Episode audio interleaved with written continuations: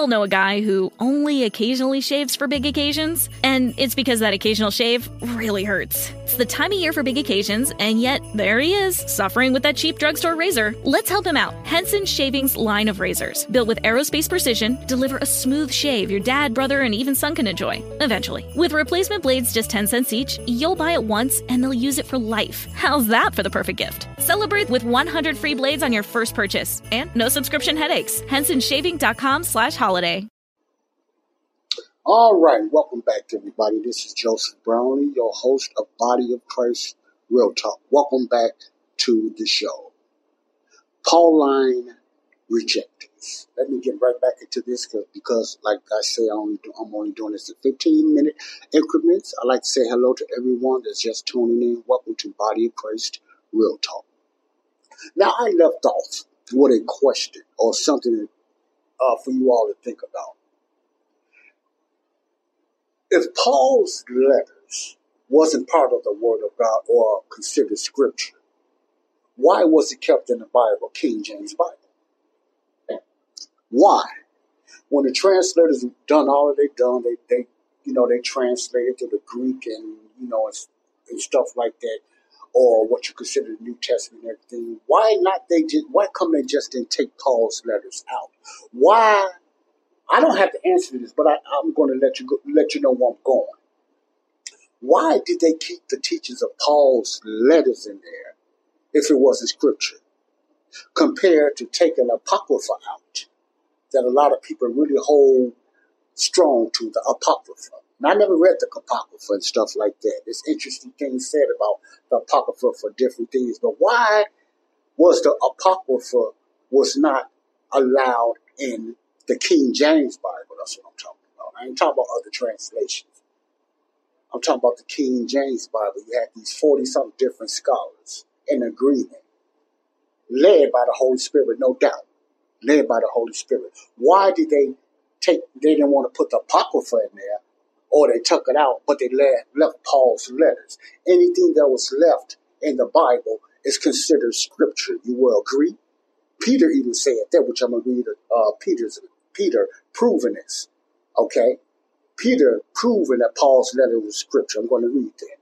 But we left off of, I was explaining Acts 10 is just the beginning of the transition from the gospel of the kingdom of heaven, you know, Jesus' earthly ministry teaching to the 12 apostles to the gospel of the grace of God, the apostle Paul's teaching. That's what the book of Acts is all about. A transitional book, okay? And I, I also broke down why Peter did not want to eat because he was in the right of saying he did not he didn't eat those creatures because evidently those creatures was not allowed under the law for Jews to eat. The Hebrews and the Jews to eat, okay? It was not allowed for them to eat. And I gave you my definition. I gave you another definition that's not in the Bible, but you got to remember this. Those four creatures was not allowed for Jews to eat. God sent showed Peter that for a reason because he's letting them know there's going to be a transition. That that dietary, which what it was, type of law was finna get stopped. It's finna get put on hold. That's the key. In order for God to do this, he's letting Peter know, and Peter found out later that there's going to be a transition and the kingdom program is finna stop or be put on hold. Therefore, those things are allowed. You are going to be from now on allowed to eat them. See, Peter caught on later on. Okay, the other part is let him know that the Gentiles is going. Is going to go out to the Gentiles, which was also forbidden at that time. Remember, because in order for the now the Gentiles is always going to be ministered to, but it was going to be under the kingdom. That's if the Jews and the 12 done their part. And Jerusalem, Judea, and stuff Samaria first in that order, Mark 16. But they never did. After the stone of Stephen never strike three.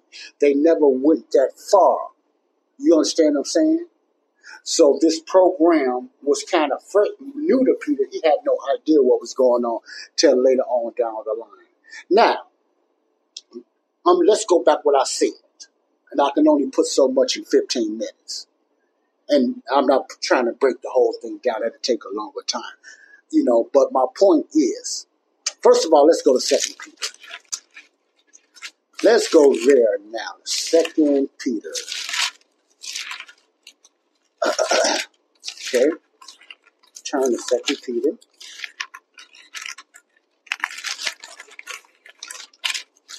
Ooh, take me this long. Second Peter. All right. Second Peter 3 and 15.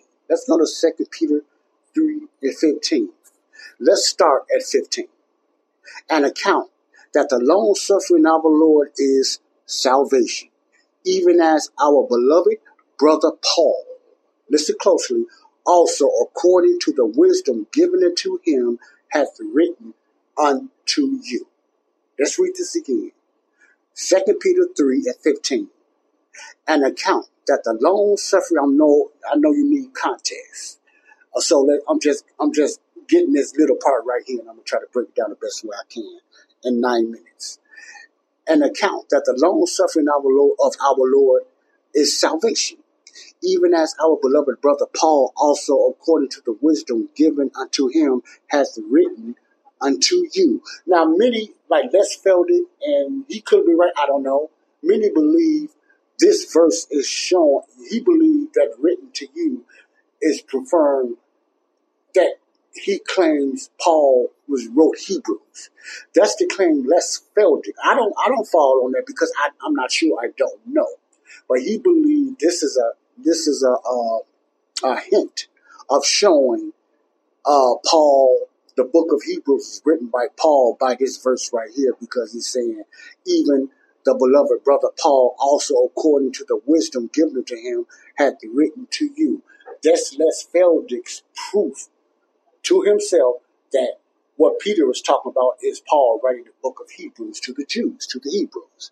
Okay, but that's not what I want to talk about. I want to throw it in. But 16, this is what I want you to listen to.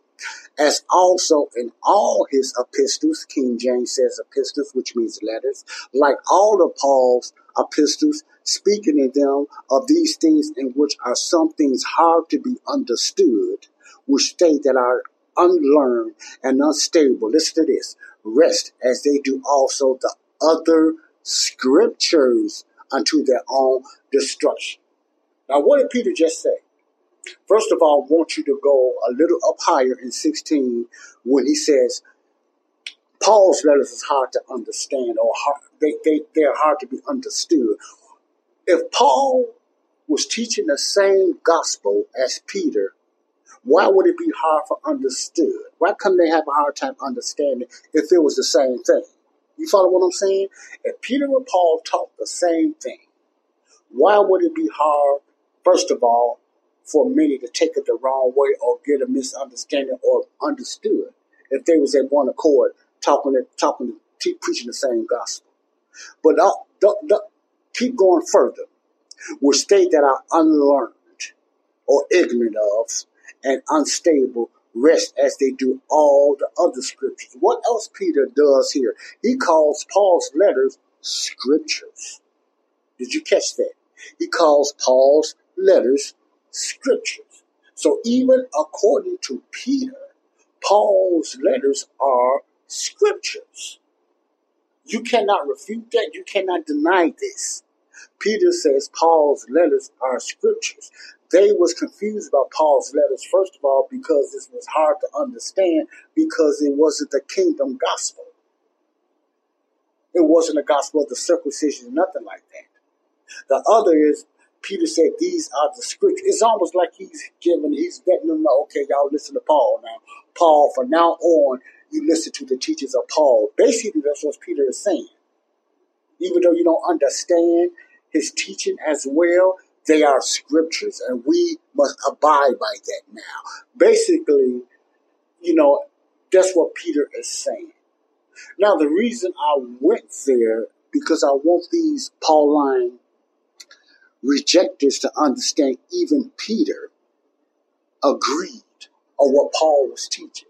Even what Paul rebuked him, right, rightfully so, in Galatians 2 and 11.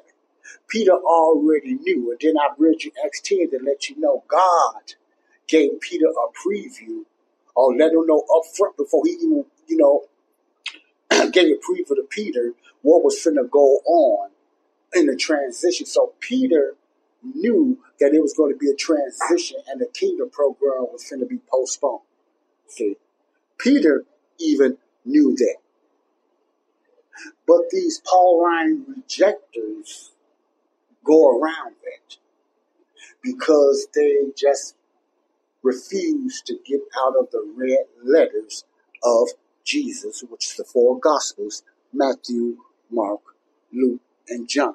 So, therefore, as Paul said in his letters, sometimes you just got to leave them in their ignorance. Some people just got to leave them in their ignorance. Don't try to persuade them or dissuade them. This is not what I'm trying to do here. You have to leave them in their ignorance because the Bible, read rightly divided the correct way, can answer itself. It's just up to you and I to believe it. Let me say this again. I'm going to end it here. I'm not going to go any further. I'm getting to something else. The Bible is a dictionary in itself.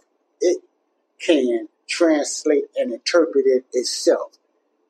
So the Bible, the King James Bible, is not the issue. It's man and women of God and not of God believing it or accepting it. You understand what I'm saying?